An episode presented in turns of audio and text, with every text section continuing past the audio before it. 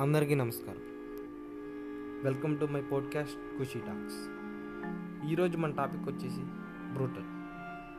నాకు ఊహ తెలిసిన దగ్గర నుంచి చూస్తున్నాం స్త్రీలపై అత్యాచారాలు జరగడం నిర్భయ కేసు దగ్గర నుంచి నిన్న జరిగిన మనీషా కేసు వరకు.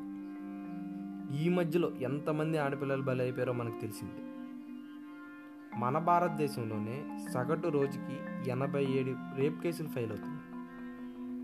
ఇంకా కేసులు పెట్టడం ఎన్ని ఉన్నాయో తెలియదు ఇలా ఎన్ని జరిగినా మన చుట్టూ టీవీలో టెలికాస్ట్ అయితే బాధపడుతూ రెండు కాళ్ళు జాబి ఛానల్ మార్చకుండా చూస్తాం.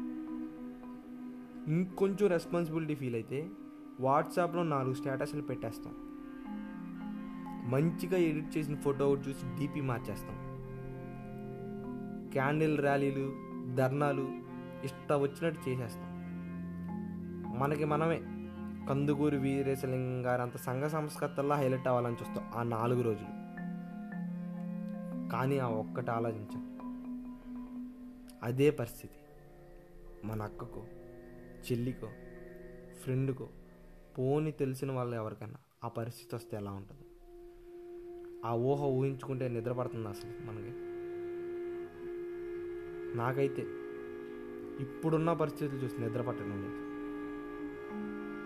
మన అక్క చెల్లెలు పిలిచిన పిలుపు అరిచిన అరుపు నాకు ఇంకా వినిపిస్తుంది. నాకు నిద్ర పట్టడం లేదు. నా దేశ ఆడపడుచుల మీద జరుగుతున్న అగాయిత్యాలు ఎప్పుడు ఆగుతాయని నాకు నిద్ర పట్టడం లేదు. ఇక నిద్రపోవాలని లేదు. ఇప్పటి వరకు గొంతిపోయే లక్ష్యం we want justice we want justice అసలు జస్టిస్ అంటే ఏంటి? జస్టిస్ అంటే అన్యాయం.